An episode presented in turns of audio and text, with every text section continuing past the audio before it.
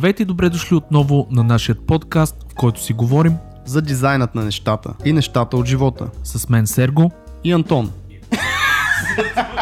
Здравейте, скъпи слушатели! Вие сте отново с дизайнът на нещата и днес имаме невероятното щастие да си поговорим с Калуян Тошев. Калуян е един от най-инновативните за мен лично и а, интересни дизайнери в момента на българската арт сцена – той ще ни разкаже за неговата страст към рисуването на портрети и специално на портрети на красиви жени. Ще ни разкаже малко повече за неговата кариера като артист в Ваком. Ще разберете малко повече за това как е започнал, какъв е неговия бекграунд. Също така в момента той е един от основателите на Noble Hire, което е един много готин стартъп, за а, помагане на големи фирми да не имат а, и открият изобщо талантите в България. Известен е и с участието си в а, другия интересен стартъп Enhansive за създаване на професионално изглеждащи CV-та. За да се запознаете с страхотната работа на Калуян, може да посетите неговия вебсайт mzk.com пише се mzk, mzk.com аз съм Сергей и искам искрено да ви благодаря за вашата подкрепа и се надявам този епизод да ви хареса. Пожелавам ви приятно слушане.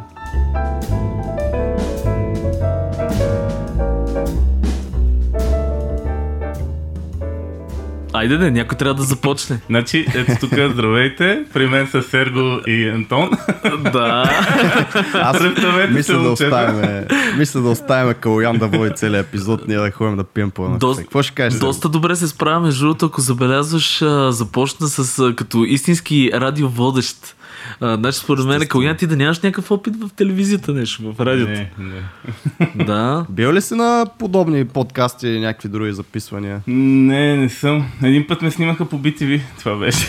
Ама дори нямах е, реплики. си звезда, бе? просто, просто си бил красив. а... Я разкажи само, що си нямал реплики и после ще се върнем на кой си. Нещо там за CV-та снимахме и показахме някакви неща на екрана. Аз бях а, разбрах, красивия, okay. който да снимат.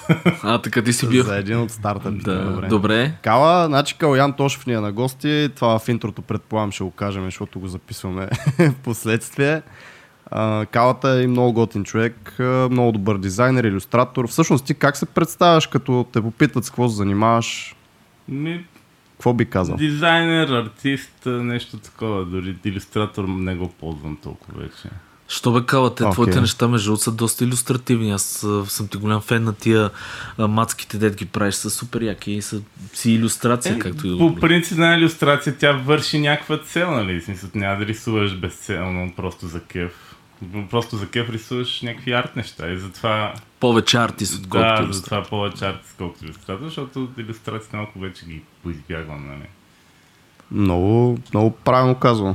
Много такъв добре ги описа нещата, арта и иллюстрацията, че едно трябва да си има функция. Някаква крайна да. цел зад нея. Добре, а, започвал си как с графичен дизайн? Аз знам, че си учил архитектура всъщност. Може би оттам да започнем. Как аз, стигна... аз само да прекъсна тук, искам да върна калата.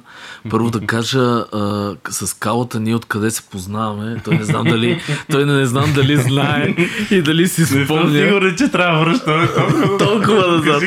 Значи с калата сме се виждали още преди калата да стане мега турбо известен мега утре дизайнер слаш артист от Драгоман.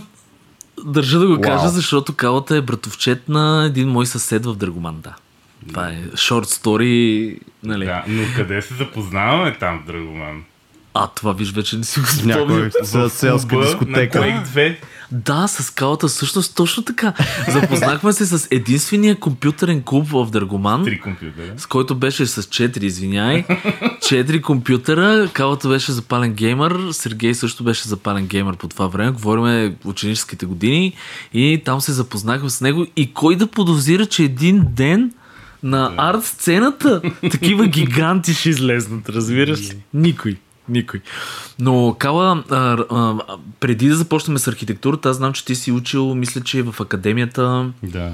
А, преди това имаш ли някакво? Дай да почнем от изобщо как тръгва този порив твой за арта и защо как се запалваш с арт? Имаш ли, примерно, роднини, които са художници, артисти и така нататък? Какво ще разкажеш по този въпрос? То по-скоро баща ми, той всъщност и той е рисувал моите си години. И аз от малък някакси, нали, по-натурално такова, винаги съм бил насърчаван и от супер малък рисувам. И всъщност от тогава не съм изпирал. Супер. Не има момент, в който да спирам да рисувам. И нали, в училище, съответно, половината време се рисува. Е, Отзад, на, отзад почват рисунките, отпред почват уроците с тетрадката и в един момент гледаш, че тези рисунките са повече от уроците. Много яко, да. Да. А какво и- си учил преди рисуването? Реално, нормално училище някакво. примерно. Да, с английски е такова. Не. Някакво училище. Да, А, супер. Да, и после всъщност беше академията, като нали, бях, хайде сега време да уча рисуване в една художествената академия.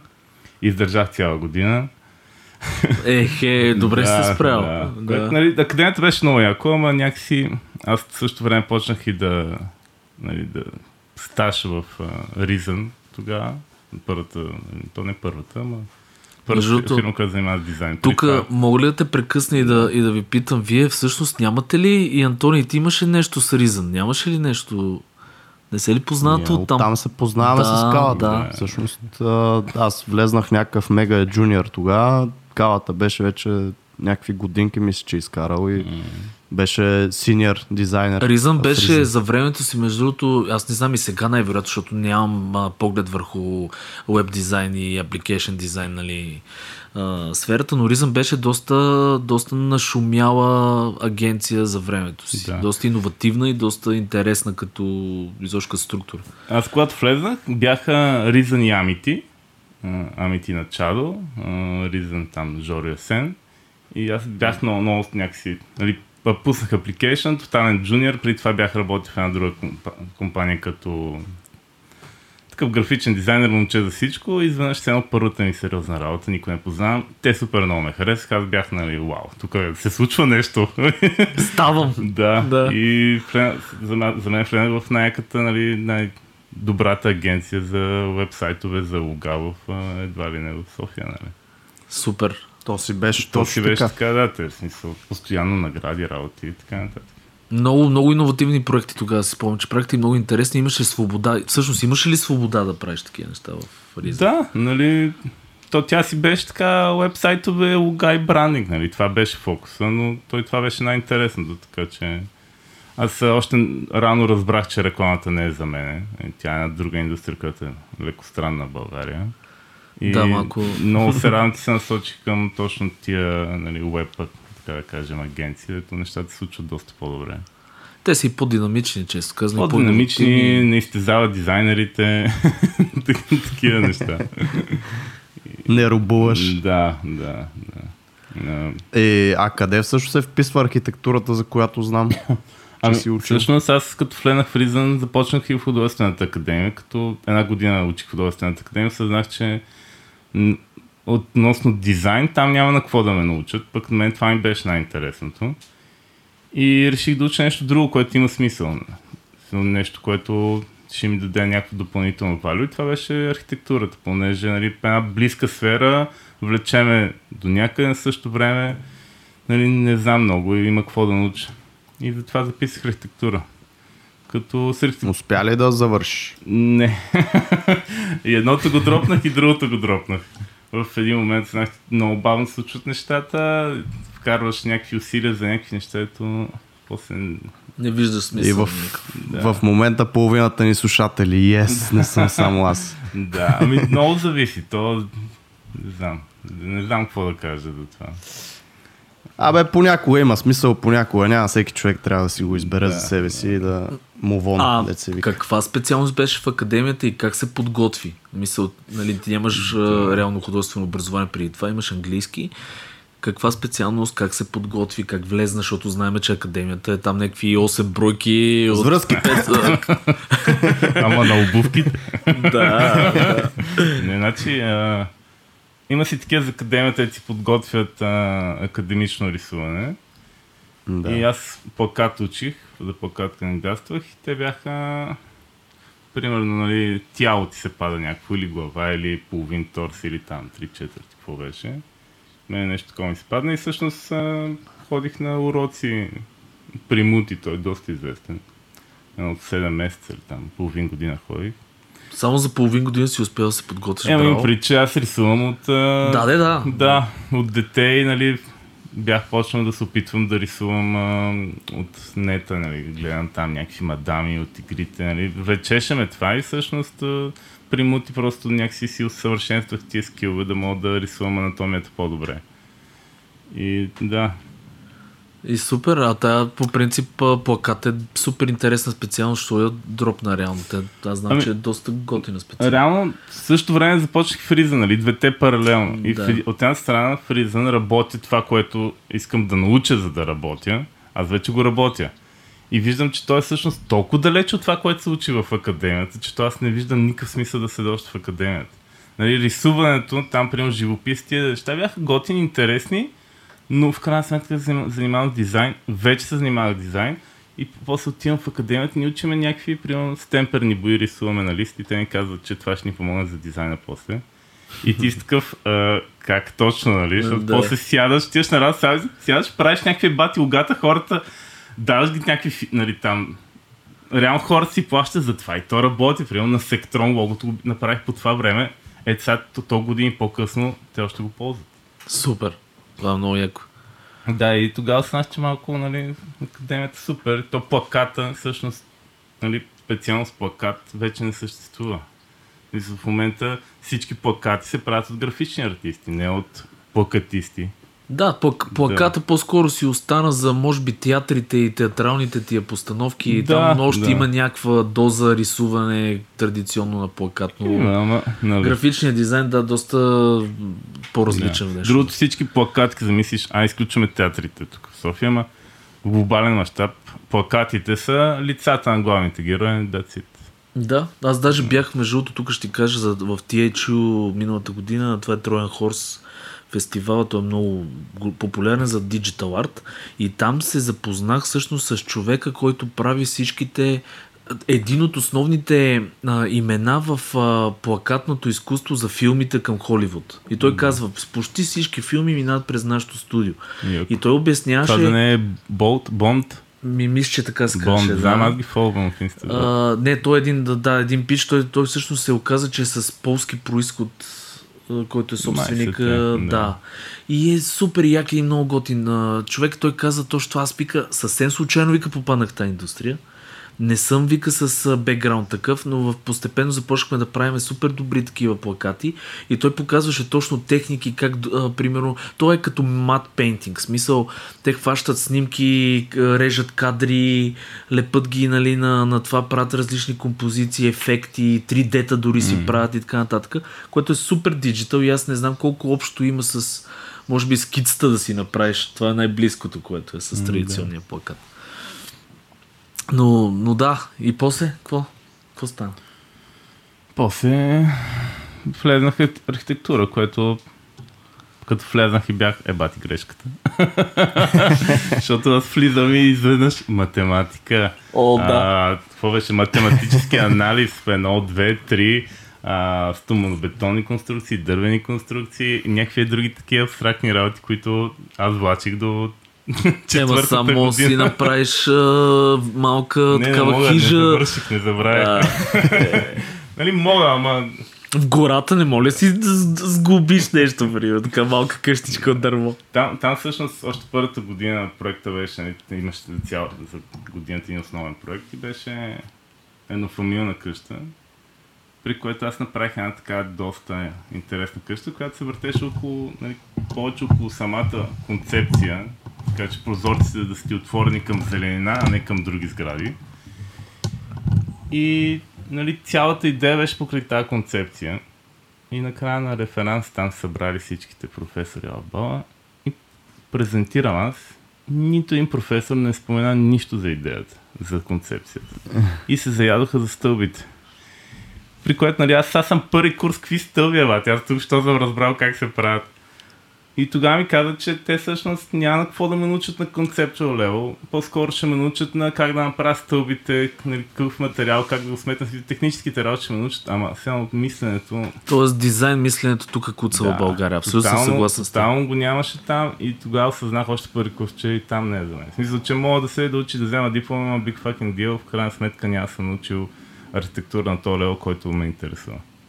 И общо след това леко така го позаебах и то някакси стигна до четвърти курс. Тогава вече аз на четвърти курс изобщо не стъпвах. да.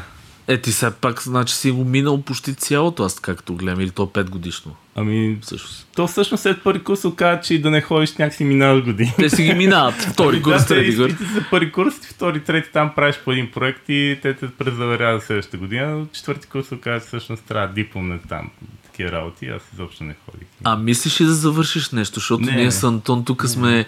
Да, да гледай са, само ти, малко предистория да ти дам. А, с Антон сме на двете, а, двата, винаги двата полюса. Значи той е за завършването, че трябва да се завърши все пак, като си уминал. Аз съм абсолютно като тебе. Аз си изкарах технически университет без да го завърша и нямам никаква идея да го завърша. Да. В смисъл, ако ще да ме завършиш пред технически университет на такова побит кол, аз няма да го завърша това. Само да се включа и аз, понеже тук съм малко третия човек извън стаята и си ме храниш в момента. Изобщо нямам, нямам такова мнение. На мнение съм, че трябва да завършиш, ако ти остава съвсем малко и ако ти е много лесно имаш времето. Тоест, Сергей, на тебе наистина няма никакъв смисъл на този етап в живота ти, както може би и на кавата вече, да, да си правиш труда просто и да влагаш това време в а, някаква диплома, която няма да ти потрябва. Но на мене лично аз имах някакви 6 изпита там и това, което съм го казвал и в други епизоди, просто ми отне много малко време и изобщо енергия да завърша. И си затворих една страница. Реално, наистина 4 години след като завърших семестриално, просто си направих дипломата работа, взех си там няколко изпита и това беше майка ми доволна, баба ми доволна, това съм го казвал и преди. Тъй, че нали, всеки с различна ситуация и понякога е хубаво, понякога няма никакъв смисъл. Прав си, подкрепям. Ами, то всъщност, нали, това... Аз всъщност не съжалявам, защото тия години, които съм прекарал там, съм научил някакви работи. Нали. Това, че О, да. не съм завършил, big deal. Не.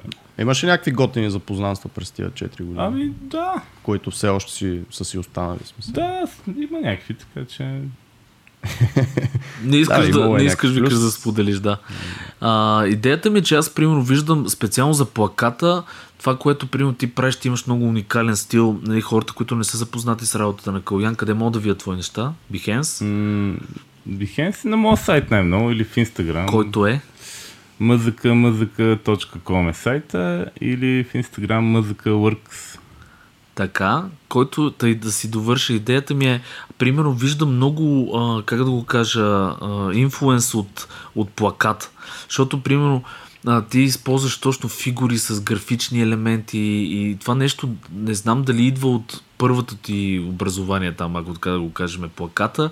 И според мен по някакъв начин ти се а, попил си някакви неща. Да. Виж, не... Със сигурност, а, значи в академията най- най-силното беше Трендафилов по шрифт.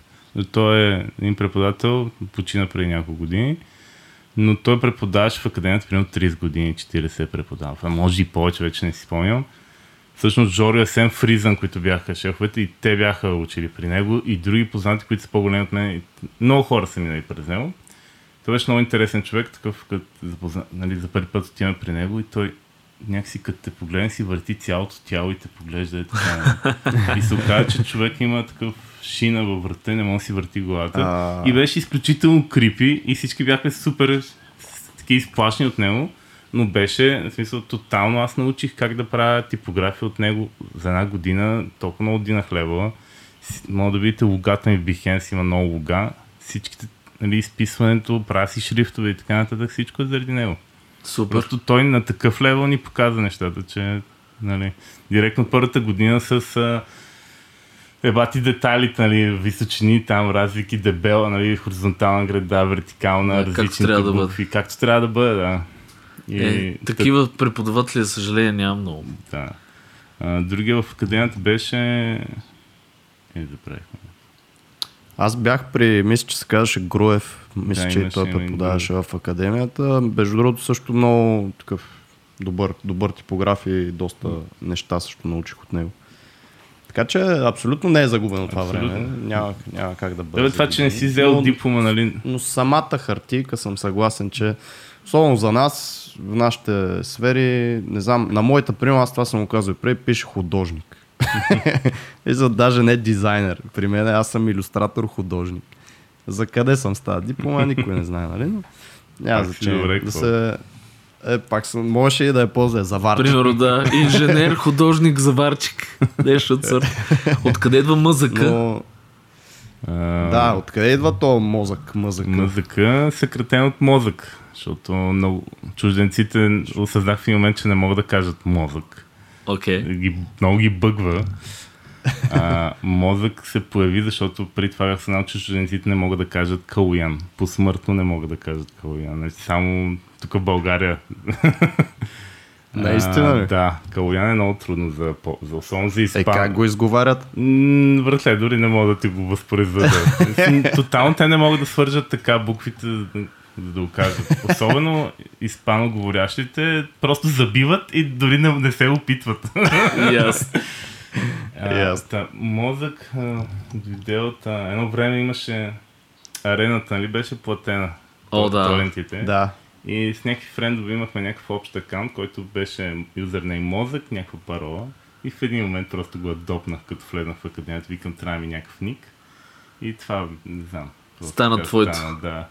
Между другото, много добре си го избрал. Е, Но... Тотално не, тогава не, не го осъзнах, че е някакво такова наперано, ама То дори, дори смисъл съкръщението, защото ти е МЗК, нали, MZK, е много яко. А самата абревиатурка, и то не е абревиатура, то даже е някакво такова съкратен вариант на думата, е много яко. да. Антоне, ти нямаш ли си някакъв такъв никнейм? Аз мога не искам да го споделям, защото е свързан с брейкърските ми години. Моля те кажи, моля те кажи. И звучи абсолютно несериозно и нереално в момента. Що моя също звучи мега несериозно, ама аз си го пост. ти беше? Скрипт Киди. А, а на брат ти беше кот Да, фадър. Код Фадър и Скрипт Киди беше съвсем нелепо, ама така, така се получи. А и двамата нямаме нищо общо с код. Реално погледнато. А, между другото, да, аз това съм искал, аре тебе, не как да е, ти пише някакви скриптове там на Action Script за флаша, има, има някаква връзка. Еми, той брат ми е програмиране а учил. брат ти всъщност, да, той също учеше програмиране с мен. Е, така не, че- ето това. Добре, има някаква Има. връзка, що сега лъжеш хората. Добре, да се върнем на калата все пак. А, ти си от след Ризън След си Ризън, работил... да, ние там с тебе се запознахме, както и с Радомир Тинков, който много добър ще Да. дизайнер стана, направо пръсна. И с други, нали, много яки запознанства. А, и в един момент а, се махнах от там. А, да, нали, имаше по време една криза, да. архитектурен бъбъл. Ризън, че доста наблегна на повече онлайн магазини, което беше супер логичното, но в един момент аз бях, нали, не мога повече онлайн магазини, дай нещо ново.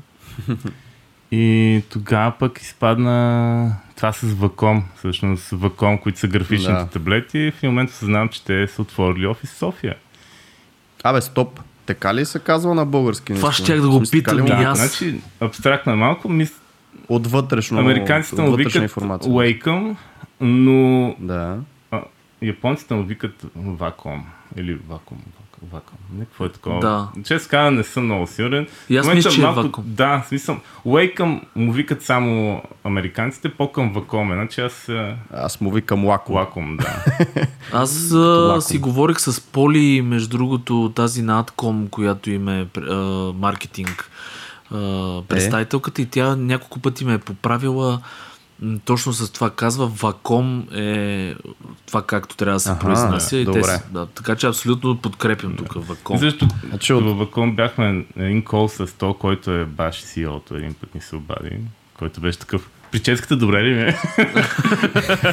Малко леко абсурдно беше такова, но всъщност нали, да се запознаем с CEO-то и той тогава спомням, че беше по-към вакуум, нали, не, не Wacom, както му викат американците. Така че ние Ясно. сме близко до истината. И започна там. Да, Като илюстратор или? Ами по-скоро като е, UI. Всъщност аз в Horizon доста си бях развил лого и веб, нали, Скиловете. скиловете. Mm-hmm. В откарах, да знам, 5 години, 6 може би. И в Wacom вече се беше появил термина UI и UX, нали вече. Тези да, години. Да. Преди това имаше веб дизайн и юз, юзабилити, нямаше такова UI, UX. какви Да, работи, после се появиха ю- юзабилити, архитекти, да, да. а, доктори всякакви такива, разбираш. Сега в момента не мога да разбера кой какво е. А въобще дето само сменят във бревито и та реално е също. Да. И тогава влезнах като повече като UI дизайнер, нали, защото това ми беше силата най-вече. И доста готино, там беше един малък дизайн екип от примерно 4-5 човека и от с един голям екип от примерно 50 програмиста. Което нали мечтата, мечтата Вау. на дизайнера. И беше доста интересно, защото примерно, първите 4 месеца работих по един концепт, който примерно видя свят след 5 години. В момента е Vacom Inc. Ако сещаш това, ето пишеш и то ти запазва дигитално. Да, паметя. да, да. Аз примерно половин година работих на това директно по супер концепт левел, супер нали, абстрактно мислене, дори не съм отварял в Photoshop, само рисуване, само токинг, беше много интересно. Сам, нещата, които съм мисля, не, до каква степен са влезнали нали, в реалното. Ти сравнявал ли си между другото дали е всичко е влезнало? Дали, Ами как, да, как са смисъл, че бих казал, сме работили точно по това, което излезна и то доста неща минаха, често така, не знам, то като екипна работа има някакви неща, които са реализирани. Сега точно моят принос, да, знам, да кажа. Е, Със сигурност има някаква част, да, Да. това е ясно. Но то беше такова доста експериментално, нали, да пробваме всякакви работи, да видим на къде мога да отиде това. Много такова беше готино. И после всъщност основната работа беше по... Те имаха един за iPad, един ап, който се казваше Bamboo Paper, който беше такъв а, дигитален ноутбук. И основната работа беше по него. Мисля, 90% по него. Нали? Като е iPad, Android и Windows девайс. И това говорим преди iPad да пуснат а, пена. Мгм. Първите пенове нали, бяха и дебели такива. Да, да, да. Е точно е в тая ера. И то тогава, всъщност, Bamboo Paper беше най-добрият ап за писане, за ноут-тейкинг, като те бяха и супер сложни алгоритми, за да ти фаща, нали, да, да не ти фаща ръката, да ти симулира готино рисуване. Нали, доста high level UX беше, защото ти имаш един, една тетрадка, която нали, дигитална тетрадка, която трябва супер много да се усеща като нормална тетрадка. Нали, Прелистването, листа прави такова, анимира се как се разгръща, като минава с молива да изглежда на молив, като рисуваш химикалката, като химикалка. Ви казал, че Balm Paper беше един от първите апове, които супер много симулираха точно да, като рисуваш с молив, да изглежда на молив. Това примерно супер много време отделяхме. Постоянно някакви тестове работи. Тоест, вие сте прели реално четката вътре, която Четката, трябва да бъде... да. Мисъл, и, защото аз тогава спомням, другите компетри бяха 4-5, които бяха... О май гот, нали?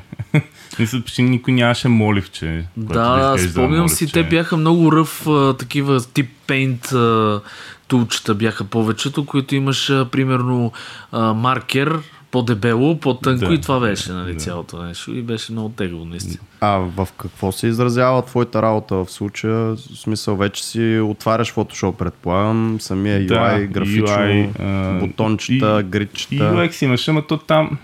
Те, представи си, този ап е супер малък, реално, от UX гледна точка. И затова те, те супер много внимаваха да всяко едно решение да е супер премислено. Аз там бих казал, че динах супер много левел на UX. Защото при това знаех UX, за мен беше usability, that's it. Но всъщност тогава разбрах, че ти имаш и experience, имаш и какво се случва тук, имаш езици, имаш това, това. Нали, A-B тестинги правихме баси майката, имахме QA тим от 10 човека, нали. Някакви такива неща, ето бях, аха, UX си е отделна сфера, нали. Доста Но- сложно, да. да. То там имаше един друг пич, който и той така UX, UI, Ваню. Той е много добър UI, особено направо пръскаше.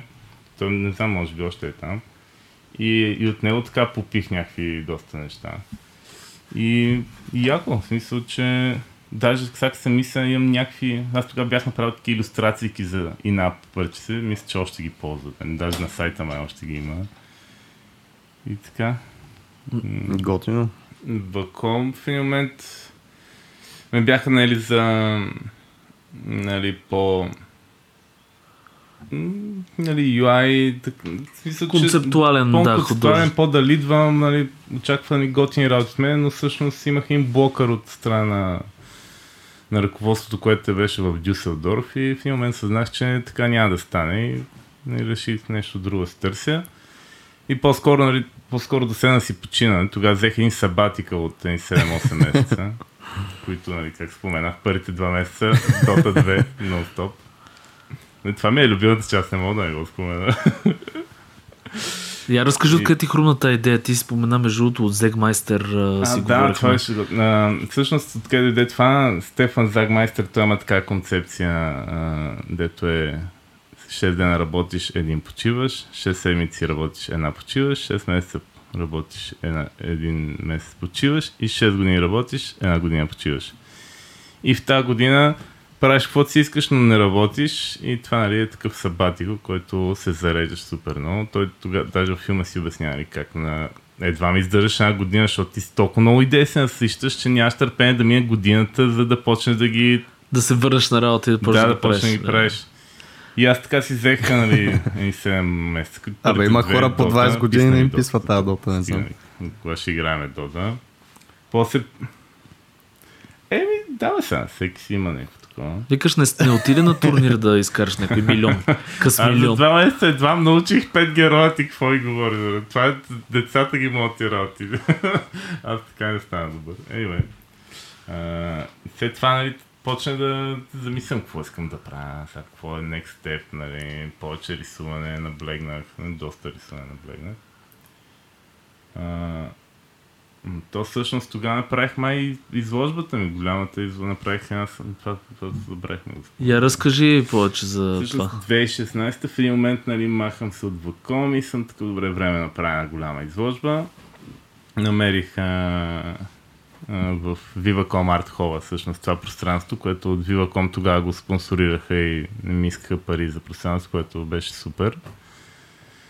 А, и направихме една изложба, която беше две седмици по средата на лятото. Като няма никой в София. Не се правят, нали, така изложби. Кой ще дойде по средата на лятото, ама... Да, ама фъкица. Първа изложба пак е нещо, пък и бива Комарт Хола. Го- много голямо пространство, нали? И бях понасъбрал така доста неща. Това беше един период, дето имах... В един стил бях изкарал доста работи, непоказвани. Аз така от доста време мислех момента за изложба и викам, айде. И юни месец или... Да, юни месец някъде средата или към края беше. А, Го направи. това направихме, като при това беше един месец яко спамене, а, всякакви медии, работи, а, просто писах на всички възможни. и Се оказа, че всъщност а, има голям глад за такива ивенти и много медии отразиха с лекота, нали? Буквално им пратих имейл, но много дори не се обадих и те отразиха, което за мен беше доста чудощо. но Просто, нали, откам Имаш преди традиционни медии? Хората явно В смисъл радио, имат телевизия. от такива ивенти се случат повече. Да, всеки. В, в, в Вестник Труд има, бяха писали за това. Ага. А, един приятел ми беше пратил скриншот от а, арената, арена Е, яко. нали? То, сторите, Да, отваря го и моя лик отгоре, някакъв банер такова от, от а, София Лайф от сайта, нали? Беше много забавно. Та, направих тази изложба, която беше с 25-30 работи, които бяха такива големи. Значи най-малката беше Принтове. 82 на 120, примерно. Нещо е такова. Сблъска ли Принтове- се с проблеми с принтовете? Или всичко беше 6 там печатници? тогава Не си спомням как ги принтирах. Може би не си спомням как ги принтирах, често казвам. Но не си имал никакви проблеми, никакви драми с то, печат. виж аз имам първата фирма, която работих, също не, не споменахме, дето ми е стажа, бях научил за всичко, студио плакат, там доста такива неща правих и знам какво е. Смисъл, дори да фелнеш, преживяваш го и го правиш на ново. Смисъл, че спринта винаги има драми и то е част от работата всъщност и не се ядосвайте, просто го направете на ново. Сега, няма как. Това е. Спринта винаги стават грешки. Е, нямаш контрол от Z и... Нямаш, да. И винаги нещо да. просто знам, че така става. Anyway, тогава ги направих на едни пенокартон или бях такива Да, да. Става много ефектно. Такива супер големи, много работа. Имаше една, която беше 1 на 2 метра. С един мотор много як стана. И така, и стана доста готин изложба. Супер много хора се събраха. Viva.com се пръскаше отвънка, отвътре направо. Аз бях много впечатлен как по средата на лятото толкова хора се събраха. Ама... Е, много готино е станало. Да, да абсолютно. Яко. А, да я знам, повече, силно 3 четвърти от нещата се продаваха. Станаха някакви дето. По-грозните още са си при мен. Мислиш ли да правиш втора изложба? Да. А, ще видим дали ще изложба или някакъв по-различен формат. Перформанс. Перформанс, да, но се задава смисъл, че последно време доста, доста нови неща съм рисувал, които не съм пускал лайв и са доста по-различни. Е, и нарочно ги пазя, за да, нали, за да има за изложба, защото човек като прави изложба, трябва да има нещо ново да се види, иначе той е друг. Ако е също, което има в Инстаграм, малко за какво хората ще дойдат на тази изложба.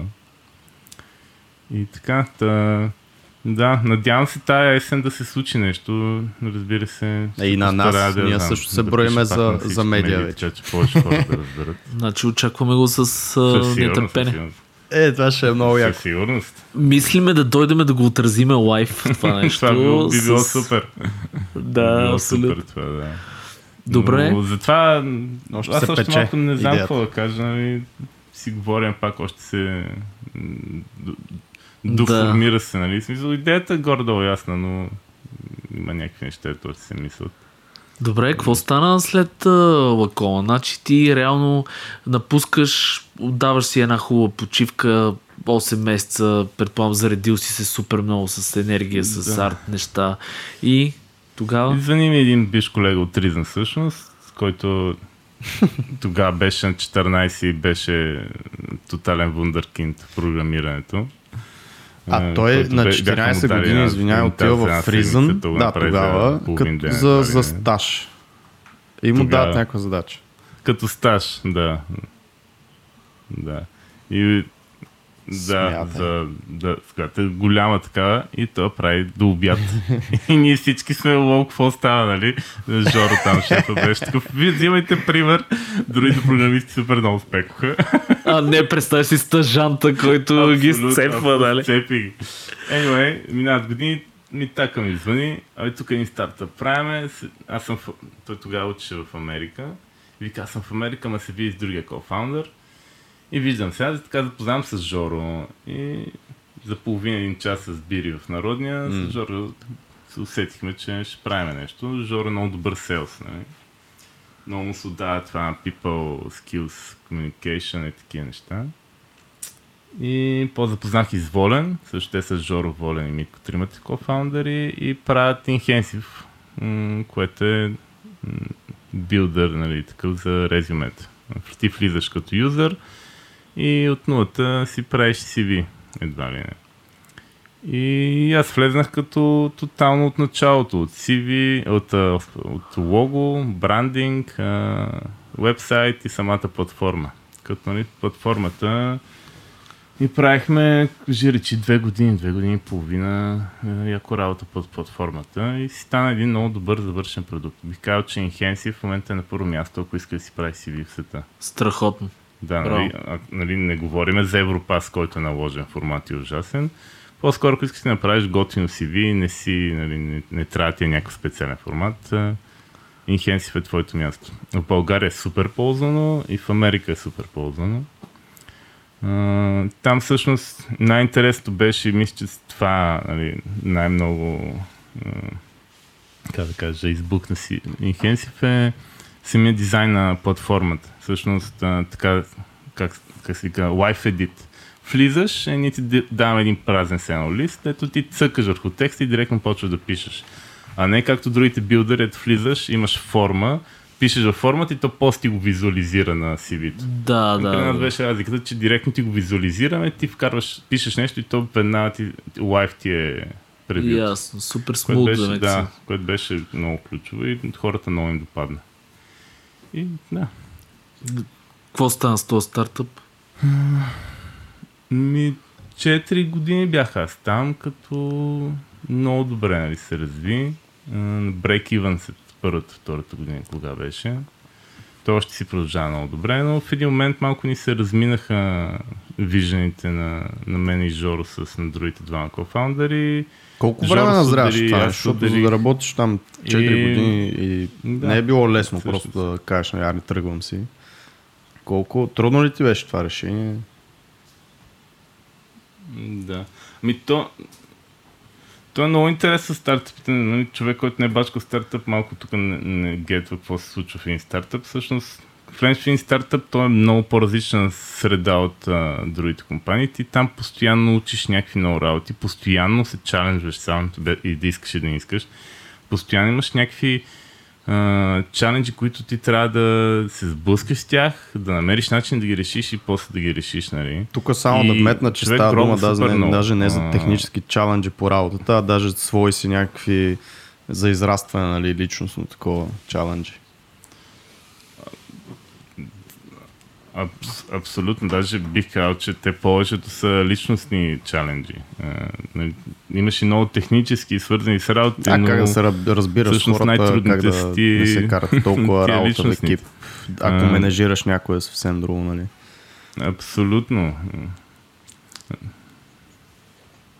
Да, абсолютно, защото това при стартъпите в началото аз поне влезнах като четвърти, пети човек всъщност и партньор, нали? И после станахме 16 човека във времето. И, но докато станеш 16 човека и всеки си има роля, при това ти правиш някакви други роли, сблъскаш се с някакви различни работи, а, идват някакви други хора, които трябва да се нагодите, нали? А, а без... Има много чаленджи. И има и dark side, в смисъл, че често пъти бърнаутваш доста. Смисъл, че особено в този първи в Инхенсив, като бяхме, ние бачкахме и уикендите, бачкали сме до 10-11 вечерта по някакъв път. И ти в един момент си не знаеш къде ти е главата, не знаеш какво се случва. Я само един стоп да направим. Ами добре, а по тази тема всъщност можеш ли да споделиш едно-две съветчета, които си научил от работа в стартъп и изобщо за работа в екип и как да се разбираш може би по-добре с хората? Ами, да, може би най... Важното аз наскоро поне добах тази тема е да се научиш да слушаш. А, нали, примерно като работи с клиент и клиент обикновено той си знае по-добре за собствения си бизнес от тебе. И аджеба и слуша какво има да каже, чуй му проблема и тогава му предложи нали, нещо, което да му реши проблема и после е красиво. Защото в крайна сметка дизайна решава някакъв проблем и после ако може го прави красиво.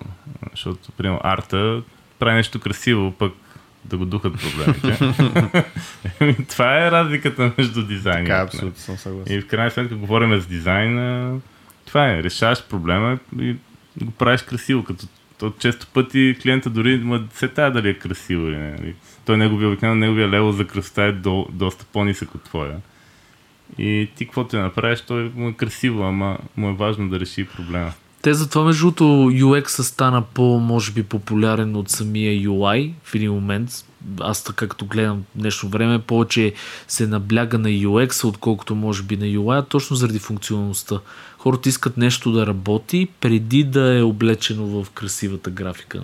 Mm-hmm. Mm-hmm. Което, нали, за аз го казвам със съжаление, защото все пак ние сме си дизайнери е, тук и тримата sense. и да, и примерно аз съм повече човек, който набляга на графиката и ме кефи да си рисувам нещата, но разбирам и колко важен е UX, така че наистина това, което казваш е супер ценно. Имаш ли някакъв пример от живота, свързан с примерно това нещо, да си говорил с някой, примерно, или с а, който да го разбира, че този човек знае yeah. повече за бизнеса си.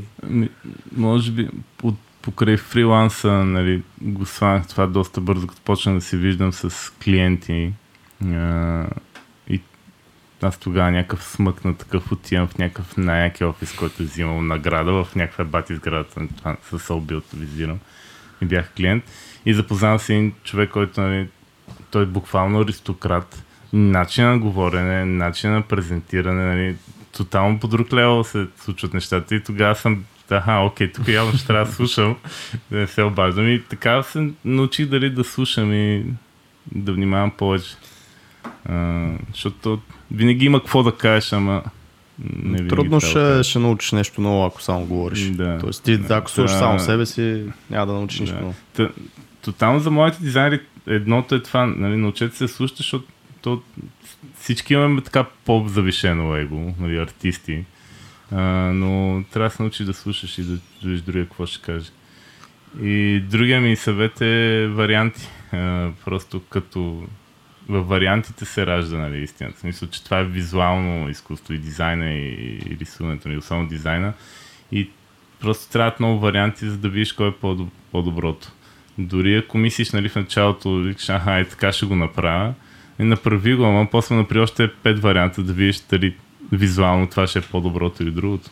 Тук пак ще спомена, искам да благодаря и на тебе и на Жоро от Reason, защото като започнах реално работа в Reason, аз бях много-много джуниор и това е може би е, нали, най- най-основното нещо, което ми остана от там, понеже видях първо вие колко варианти правите и второ Жоро винаги ми го връща. Смисъл, ама пробва е тук с нещо такова. Е, ясно е такъв, ай стига, бе, его дизайна е готов. И дай на ново нали, нещо да се прави и наистина виждаш, че на третия, петия, десетия вариант вече започва да прилича на съвсем нещо много по-яко. И това е едното. Другото нещо е, нали, това да правиш сайтове на иллюстратор за мен беше нечувано тогава. Но в Reason работиха точно така.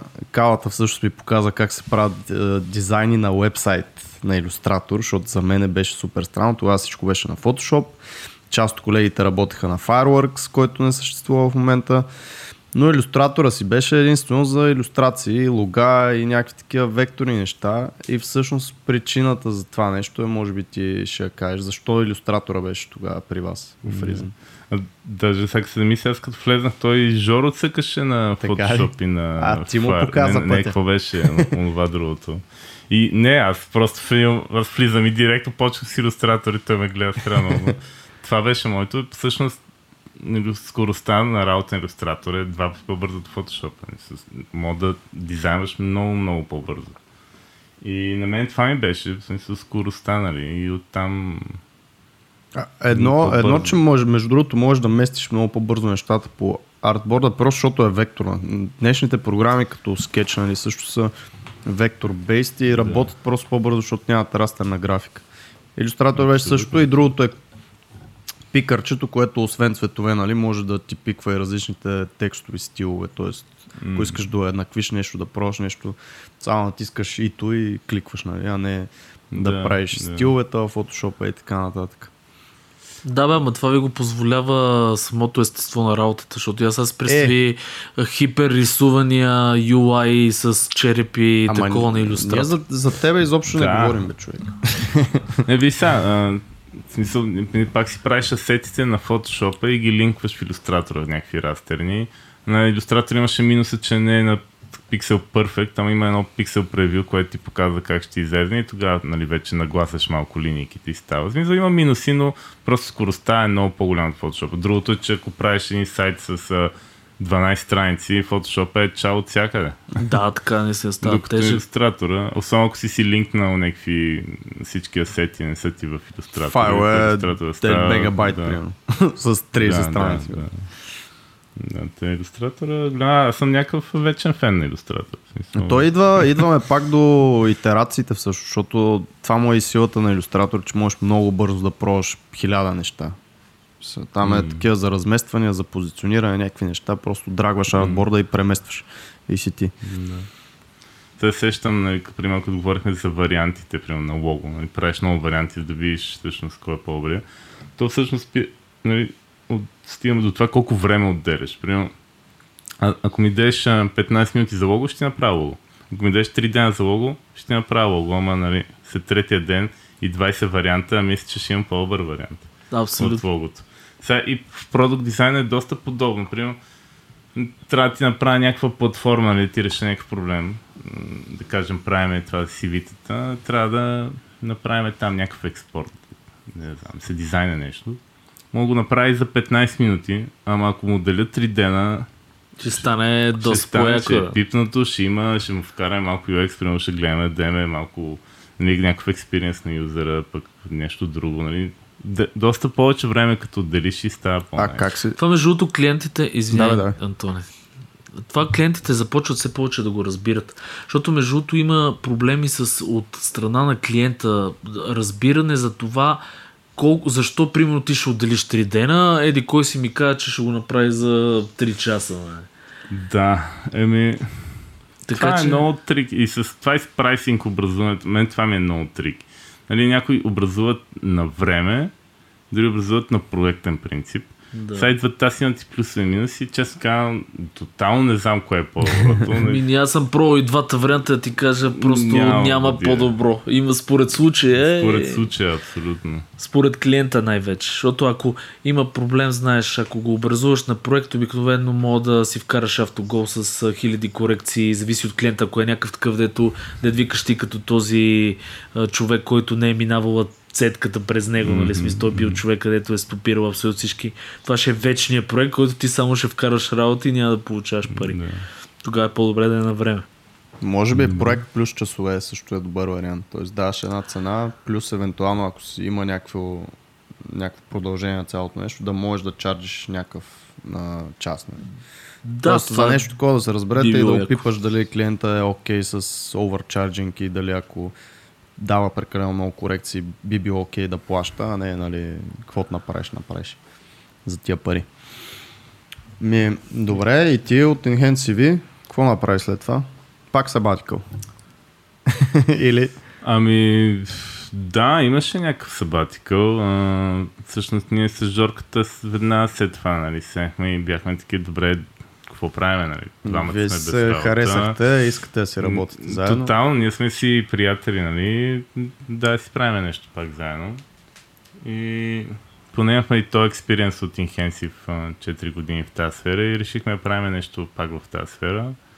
Като отне ни една така половин година и повече да изобщо да се задвижи. А, но А имахте ли някаква брейнсторминг сесия, просто за някакви идеи да си разцъкате, да видите кое да направите Ами- или просто е дошла идеята от някъде? То е много интересно, защото нямаше по-скоро брейнсторминг сесия. Ние всъщност идеята, която на мен и на Жоро ни се въртеше главата за Intensive, всъщност тя се разминаваше с идеята на другите co-фаундъри. Ние затова се отделихме и всъщност продължихме да правим абсолютно също нещо под ново име. Реално, от, от началото на Intensive, аз и Жоро, поне в моята глава, ние правим точно това, което сега правим с Noble Hire, който е новия ни старт. Мгм. Което е? И Noble Hire всъщност е м, платформа, която правим профили на компании и намираме таланти за тия профили на компании, нали, за компаниите, като в момента сме се фокусирали в София и в IT сектора, основно нали, програмисти, покрай тях другите професии. И общо взето нали, правим един доста готив, екстенсив профил на компанията и ти намираме някакъв съответния талант. И имате и реферал Като- програма. Да, мо- може и да рефърълнеш, да кажем, сещаш някой твой приятел, който е Java developer и дадената компания си те си Java developer, ти им го препоръчваш и съответно за това може да вземеш един доста хубав бонус. Според зависи той на каква позиция. Ако е синьор, то бонус може да е 10 000, 15 000. Зависи. Вау. Да. Като да, хората в момента си препоръчват и взимат. Добре, а идеята на платформата е автоматично да мачва, а не вие, примерно, да минавате през CV-те Да. и да мачвате. В момента правим всичко ръчно, той сайта е на WordPress, нали, в момента сме доста в началото. Стартъп Tag Life. Но, да, стартъпта. Но идеята в бъдеще е да може това всичко се случва автоматично. Нали? Ти влизаш, едва ли не платформата знае какво се интересуваш, знае компаниите какво търсят и прави един такъв автоматичен матчинг, който нали, накрая винаги има human елемента, но до голяма степен може да ти каже, аха, и тия са за тебе, тия са за тебе, нали, избери си. И да, да. да Това звучи проработи. много интересно, между другото. Да. Всъщност, ние още в Инхенси осъзнахме, че това е най-големия пейн на компаниите, всъщност, талантите.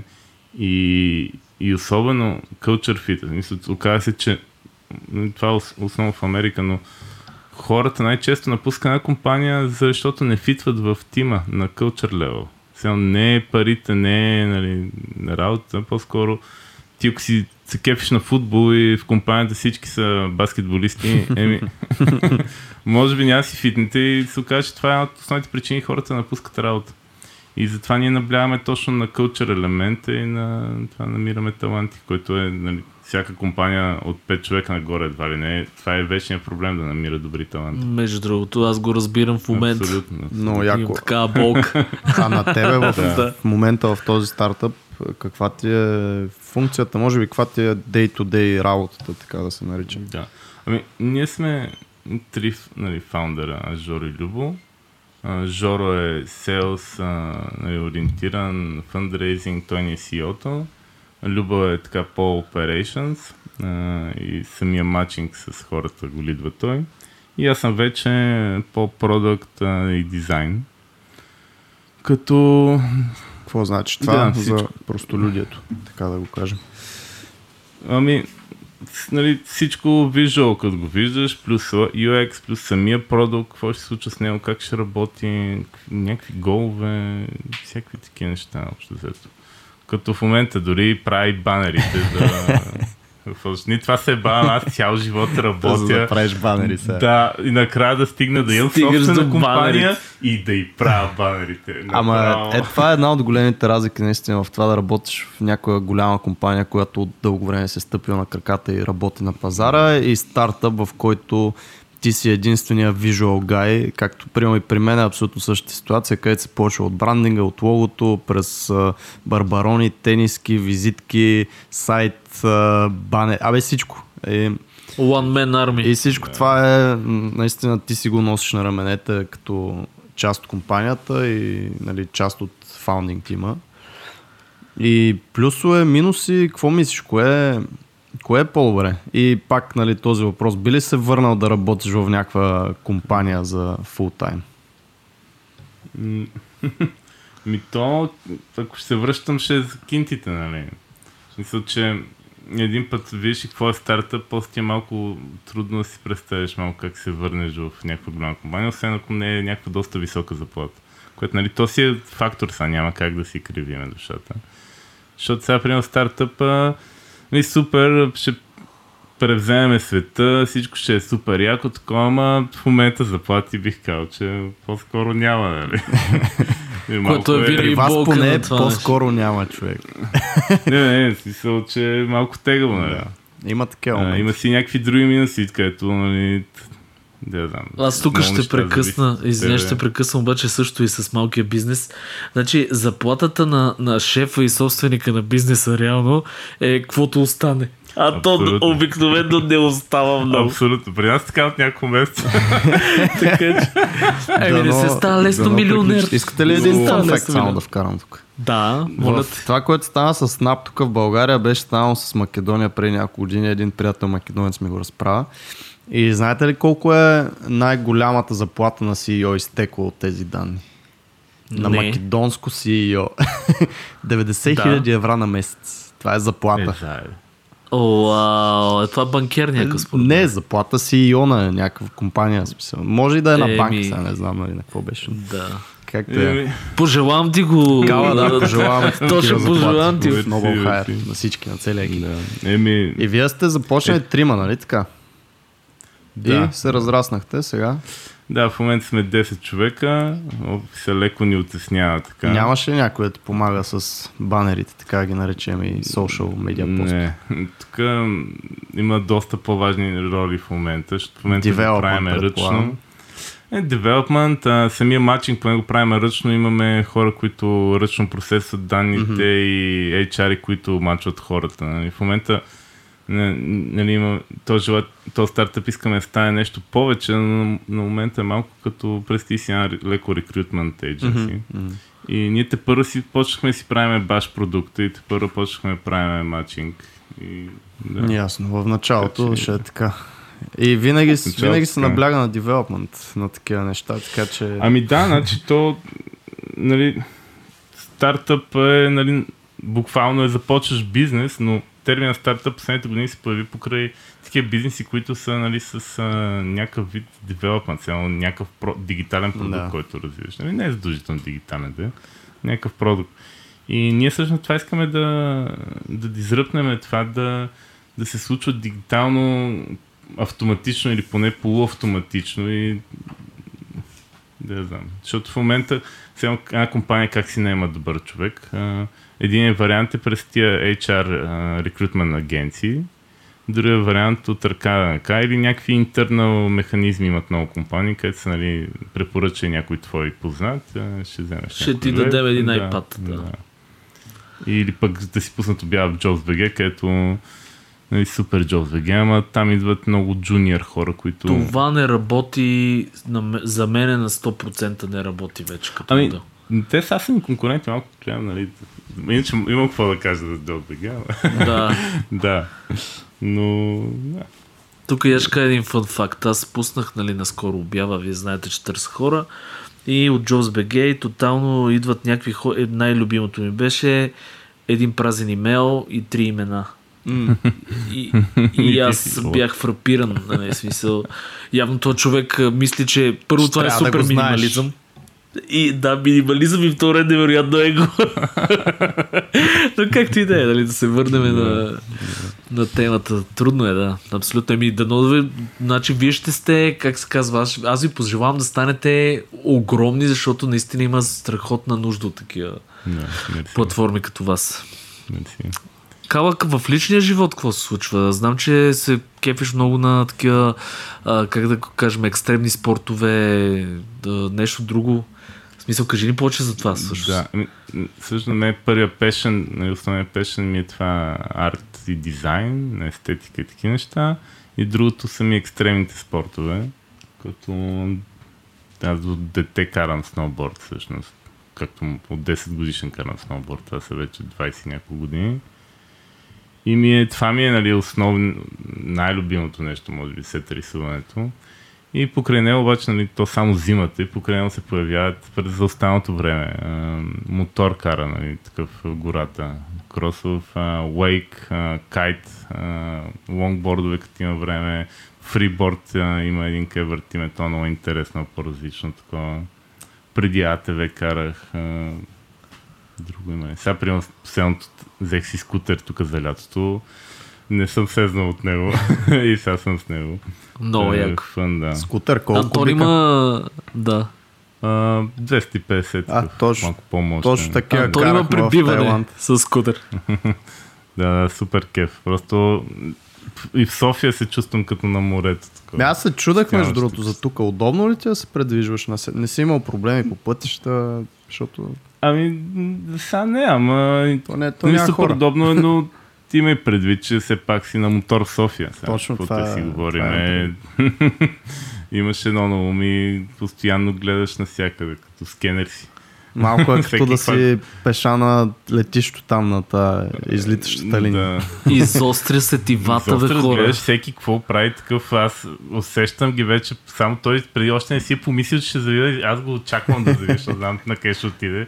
И той прави в тотална глупост. Аз дори някакъв път не им пи битка, защото нали, си го предвидил, но си знае. опасно е. Смисъл, някой път ще изпуснеш някой момент и може да стане тъп. С каска ли си? Еми, Е, да, бе, да, как да скажа. няма да е сказка, ти представиш. Еми аз няма няма да казвам тогава как карах без каска, защото наистина не е яко и не е за хлоба. Докато си говорихме, между другото, ти спомена за бойно, бойно изкуство. Да, значи той, екстремните спортове е супер, ама нали, те са, те правят work-life balance, където е, нали, реално мога да го правиш само в събота и неделя или нали, специално отпуска си вземеш. И ос- останалите 5 дена малко само работа не става и всъщност така попаднах на по да се занимавам с бойно изкуство, Винчун.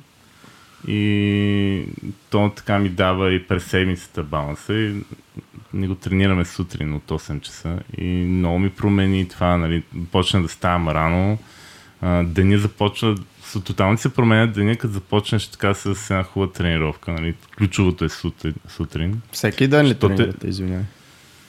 А, три пъти седмицата е сутрин и един път има една следобедна вечер, която е така по-различна. И просто то те зарежда по друг начин. Направо, нали, в началото ми беше трудно. И аз като тебе, нали, съм преди си лягал в uh, 2-3, ставам в 10, защото наистина креативното ми време почваше към 10-11 и рисуване до 2-3. Но е това ми го промени много добре. А някакви контузии, нещо? Винчуна ами... труден, трудно бойно изкуство ли? Смисъл, има ли проблеми с това? Винчуна е много интересно бойно изкуство. То е всъщност е дизайното така, че да превъзхожда всички останали. Още тогава, когато са го мисли преди цифра години, това му била идеята. А Винчуна то нямаш удари, по-скоро се маркираме. И е такова, дето трябва да инвестираш много години работа, за да станеш добър. Примерно, ако на две години се сбиеш с някой друг, който тренира някакво друго бойно изкуство, те там имат много практика и се млатят, най-вероятно ще смажат бой. Но ако си инвестирал много години, 10-15 години, а, то просто превъзхожда всички останали. И Винчуна е такова, няма блокове, няма отстъпки. Ти си удари в главата и крачка напред. Няма блок. Yes. Такова, ето целта е с първия удар да го нокаутираш, да, бързо да го свалиш да Това да. да, бърза неутрализация на противника. Аз съм присъствал на реален бой на Витушка, точно между вингчунисти, единия даже май беше Сифо и някакви други там. Бе, много бързо са стана цялото нещо и се приключи цялото нещо. Така че, по принцип е интелигентно изкуство. Това нали, е изкуството на Брусли и Ипман, който няколко филма има такива за него направени. Mm. Да, аз да ти споменах, че също Винчуна целта ти толкова бързо, толкова бързо ти се движат ръцете, че те не са могли да го снимат едно време Брусли, колко бързо се движи и затова той Брусли започна да занимава с други бойни изкуства, които са по-бавни, за да може все пак на кино да се види нещо. Защото Винчуна ти имаш много къси движения, които са ти супер бързи и то камерата не ги фаща. Нали, днешно време slow motion може да фане, ама тогава. Да, и повече кадри и такива неща, но много яко. Много интересен Винчун, аз супер залюбен съм. Това ми е последното откритие и ми е още Колко такова... години вече го практикуваш това нещо? 3-4 години вече си тренирам. Тоест мога да се каже, че вече си така Вече могат да по-синьор там, така че не се отваря. Така вече съм отворен да се сбия с някой и той да ме смаже. да, то, то е проблема, когато тренираш нещо такова, е, че в Вече един момент си съм мислиш, повярвал. да, си Да. повярвал и мислиш, че си бог и те, някой идва и те ступа. Това е присъщо и за боксерите, Сергей. Ти най-добре Еми, знаеш. аз съм имал, аз съм имал така ситуация, да. Тогава си мислех, че нещо мога да направя и, и се оказа, че не мога. Много бързо го разбрах. Но как ти да е? Добре, аз крав мага между съм а, много ме кефи. Не, не, не, не съм О, го е тренирал. топките, аз съм но, но искам да го пробвам това, защото много ме кефи това с обезоръжаването и тия работи. Ще има пред, че много ще болят предмишници и тук И костите, топки. дето яко, яко се удрят. О, Ме, ако Винчунът ти е интересен, заповядай на демонстративна тренировка. Е, сега септември почваме. Супер, и, това ще питам, да. Ще има и нова група от септември, така че... Ще ми кажеш това. Бих, бих пробвал, защото ми е интересно различни спортове такива. Да, то не е спорт, ти каза, че е изкуство. Има разлика между нали, бокс е спорт, това по-скоро си е бойно Да, изкуство. Спорт, нали, отивате и тренирате яко, докато бойното изкуство, нали, Винчуна, освен тренировките да се научиш се биеш, имаш а, примерно йога за разпускане на мускулите, начин как Разтягане, да, да. си разтягаш и да си, все да се ремонтираш, защото някакъв път има някакви травми, а не във Винчуна не толкова. Имаш цигун, което е такива... Тайчи. Това е китайско... Ами да, то е тайчито да се каже от цигуна. Цигуна е такива ни като стойки супер бавни, които обаче ти променят цялото, става, заякваш супер много, формират супер много. Те са супер бавни. Примерно, има бабешки цигун, дето 70 годишни, 80 годишни баби го правят. А, имаш, много си говориме за начин на хранене, начин на живот, а, всякакви, такива, всякакви теми. То Имаш и самоосъзнаване и някакви такива неща, които Абсолютно, в, абсолютно. а, реално ги има само в тия източните бойни. Не, не, не би го казал също, защото ти дори на един бокс или на ММА, ако тръгнеш по-сериозно да се занимаваш, ти пак минаваш през едни вътрешни твои си такива а, бариери и някакви чаленджи, които преодоляваш и по този начин израстваш и пак научаваш някакви неща за себе си. Тоест абсолютно, Абсолютно. всички бойни спортове, изкуства, както и да ги наричаме, са доста полезни за мъжката психика. Ако не си някакъв а, Нали, чувал с картофи там, мит, митхед, дето отива просто да млати и да разхвърля ръце. Ми, то по принцип има и такива между другото, с избиването на комплекса. Ама аз мисля, че самото, далеч, човек. именно самото бойно изкуство те възпитава ти да станеш всъщност много по-хъмбъл и разбираш реално какви последствия може да има от това да се сбиеш с някой човек и затова съм забелязал, че не се бият Абсолютно. То ти канализира е, примерно агресията в това, тя ти отида там научаваш се да не си толкова. Аз станах много по-спокоен, примерно, което тотално. В смисъл, аз си мисля, че съм спокоен като цяло. Аз съм тотално... Абе, супер зен си, на мен ми е много странно. Да, и аз... Антон поне бачка с мен и знае, че да, сега си някакъв... имаше моменти има на избухване. Сега, сега няма такива моменти. И аз доста дължа на... Всъщност в Инхенсив стартъп момента тогава имаше нали, доста гробаш на личностно ниво, защото трябва да се пребориш с егото, с други хора, нали, се разбирате. И, и с Винчо сега пък а, още повече нали, усетих, че да, научаваш се по-добре да се оправиш някакви работи с себе си, нали, вътрешния файт определено. А Според мен е си пораснал чисто, нали, и аз го виждам и по себе си, с годинките има си значение. С годинките Абсолютно. човек си малко почва да ги превъзмогва тия всичките неща. Абсолютно, ти тук друг експириенс имаш с децата. Направо да, те се да. бати очите. Да, наистина, смисъл... А как според Това е тебе а, някой да, да, не, да не премине мимо през такова нещо? Защото ти можеш да ходиш на Винчун и нищо не си вземеш. Тоест и можеш да работиш в Аха. стартъп и нищо да не научиш. А, Примерно в стартъп може наистина да, да работиш, нищо да научиш, нали, те другите, нали, там се случват нещата, ти някакси по-затворен да си, ама то в един момент ще гролне стартъпа и ти или ще поизостанеш, или ще намерят някаква роля, дето не се променя. Ама то в един стартъп трудно. По-скоро ти, или ще трябва ти да се промениш, ще се адаптираш, или ще си намериш друга работа. А в Винчуна, той е, всички си мислят, че той е много такова, нали, от, от тялото идва, но всъщност Винчуна е много в главата се случват нещата. И ако ти там не можеш да громнеш, а, тотално усещаш, че не е за теб, почваш да изоставаш и то виждаш, че не е твоето място. Тъй, там доста естествено става. Ясно.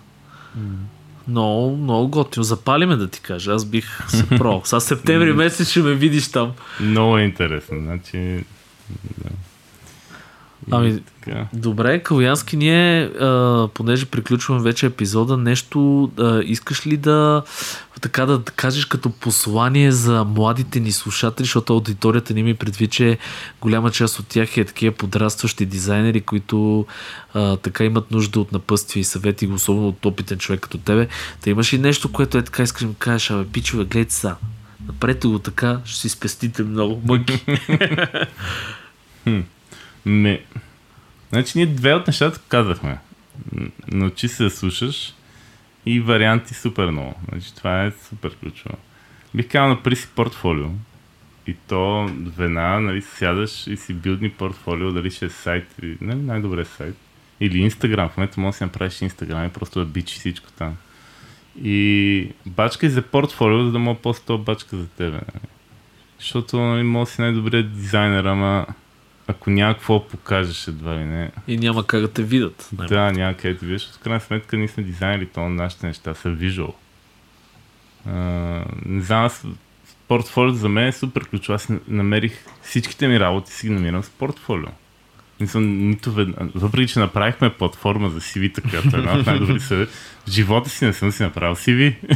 Но това, нали, тук само между нас тримата и... И, цялата ни още аудитория маса от 400 слушатели. Да. да, да, да. Та портфолиото е супер ключово. И така, и здраво бачкане. И активно развитие.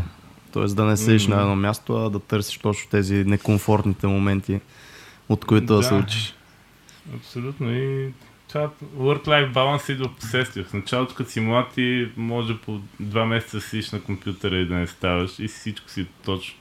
Като почнеш, нали, леко, да охкаш и да пъшкаш от някакви движения. Да, и тогава си, абе, май ще трябва някакъв спорт, май ще трябва някакво такова, така че да, ако седите много компютъри в един момент, а, то даже колко се може по-рано, ама намерете си спорт.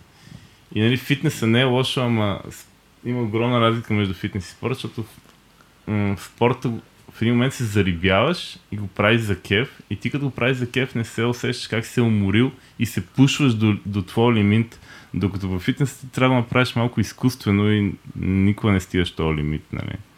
Що е, примерно, последно ходихме, караме лейкове миналата седмица, след работа. И ти караш, те ръцете са ти окапали на завоя се изпускаш огромна мускулна треска, обаче ти се кара, две не виждаш и искаш още и още. На третия път аз на втория завой просто се изпускам, нямам сила с какво да държа, обаче пусто му каране. И така. Фън факт, сега като каза вейкборд. Първия път, като карах водни ски, имаше една мацка, която мина покрай мен с един джет и не сеш как ти прави такива вълнички да, и ти почваш да. да подскачаш и губиш контрол. И аз подскачам, подскачам, накрая си падам директно и с главата такова с лицето си правя жабки във водата, ама не се сещам да пусна човек. И главата си така ми се е удрила в водата сигурно на 6-7 пъти и тогава пуснах и след това пуйната ми лице беше червено, другата пуйна нормално. Беше много, много фън преживяване. Да. Вече те разбирам. Е, това е абсолютен екстремен спорт. Абсолютно. Аз мисля, почна с нещо по-нежно. Риболов. и, и оттам Човек ще, много ще, ще отива, между другото. Една така риболовна Аз си шапка, купил въдица. Стол и Аз си купих въдица. Yeah, Аз си купих въдица, хора. Цялата, така че това предстои. А, Кала, ми благодаря много за съветчетата и също ако искаш да кажеш нещо твое, не знам да отрекламираш, то ще имаш време, нали, защото ще го пуснем и в като бележки към епизода и така нататък, но случайно ако сещаш нещо, за изложбата каза за сега няма дата, есента ще я чакаме. Да, за изложбата ще, ще пусна, ще наспаме, вие ще шернете, ще се, не беше се разбере.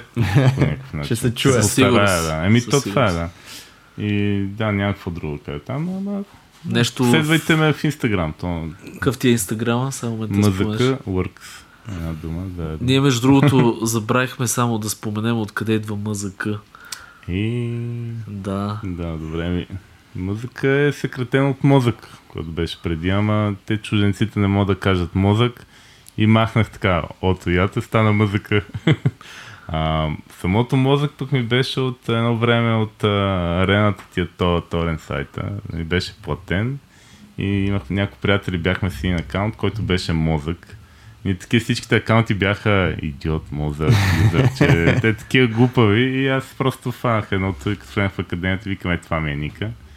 И бях е, почнал да се подписвам с него. Тогава мозък, нали? И даже аз спомням, имаше седа в двора на академията и на пейка там и там си, си идват някакви различни, от различни курсове, специалности от някакви други по-големи. Е, такива викат, абе, някакъв джуниор от малките, нали, от първокурсите се пишел, пишел мозъкът. и там това техният професор супер възмутен бил. Защото си някакъв нахакан така. Да, все едно супер. Аз, аз изобщо не го бях възприял така. Но тогава съзнах, че може би хората го възприемат много такова, все едно съм, се мисля за някакъв как. За голям. Да. Някакъв там юзернейм от арената. Нещо сте пиратствали в пиратския значи, сайт. хора, Абсолютно. ако искате да последвате Калян във всичките му възможни платформи, MZK, MZK и ще го намерите. Да, или Калян Тошев, ако напишеш в Инстаграм, пак излизам. Да, така че фаловате яко, следете. Да. Фолвате, ако, пишете ми, ако имате въпроси, аз съм хепи да помагам и така. Ей, това са златни думи, много яко и сега ще заринат. да. Ми, супер, супер. Еми, Калуянски... бих казал някакво нещо готино. помощ, да. да. Еми, това аз е хора, да. Аз съм научил, да. научил съм много от кавата, така че да, задайте му въпроси. Да. Да, и аз да ви благодаря на вас двамата за това, за тази покана и за всъщност за този подкаст, който правите, защото наистина има нужда в БГ от такива неща. Нямаме много, не се развива много сцената, за съжаление. Случват се от време на време някакви работи. Но... Малко, е, малко. се. Пък вие вече 30 епизода стабилно. Ти си 30 Натискаме. 31. Ей, вече в 40 Трябваше след 20, след 2 епизода да ме викнете, аз съм на 30. А, след 2 епизода пак го помислихме. Да. Е, след 2 епизода пак, да. То не знам какво ще кажа, май. Ще направим със сигурност ние всичките си да, между може някакъв тематичен такъв. Ти, ти ми напомняш малко на Мартин човек. Ние в един епизод не мога да ви обхванем, защото да имаш прекалено много с интереси и някакви различни неща в живота ти, които се случват. Аз сега се зависи ние толкова неща не кажем. Зелена Лена. Еми. За, за, за, какво беше? Ама айде друг път. Айде друг път. Значи, ще направим Абсолютно второ епизод, че със сигурност. Еми, Мерсаж Калуянски от мене, благодаря ти, братле, и как се казва, успех с всичко ново, което правиш. Мерси и старо. много и се радваме да пак да се появиш по някое време. Супер, и Айде хора,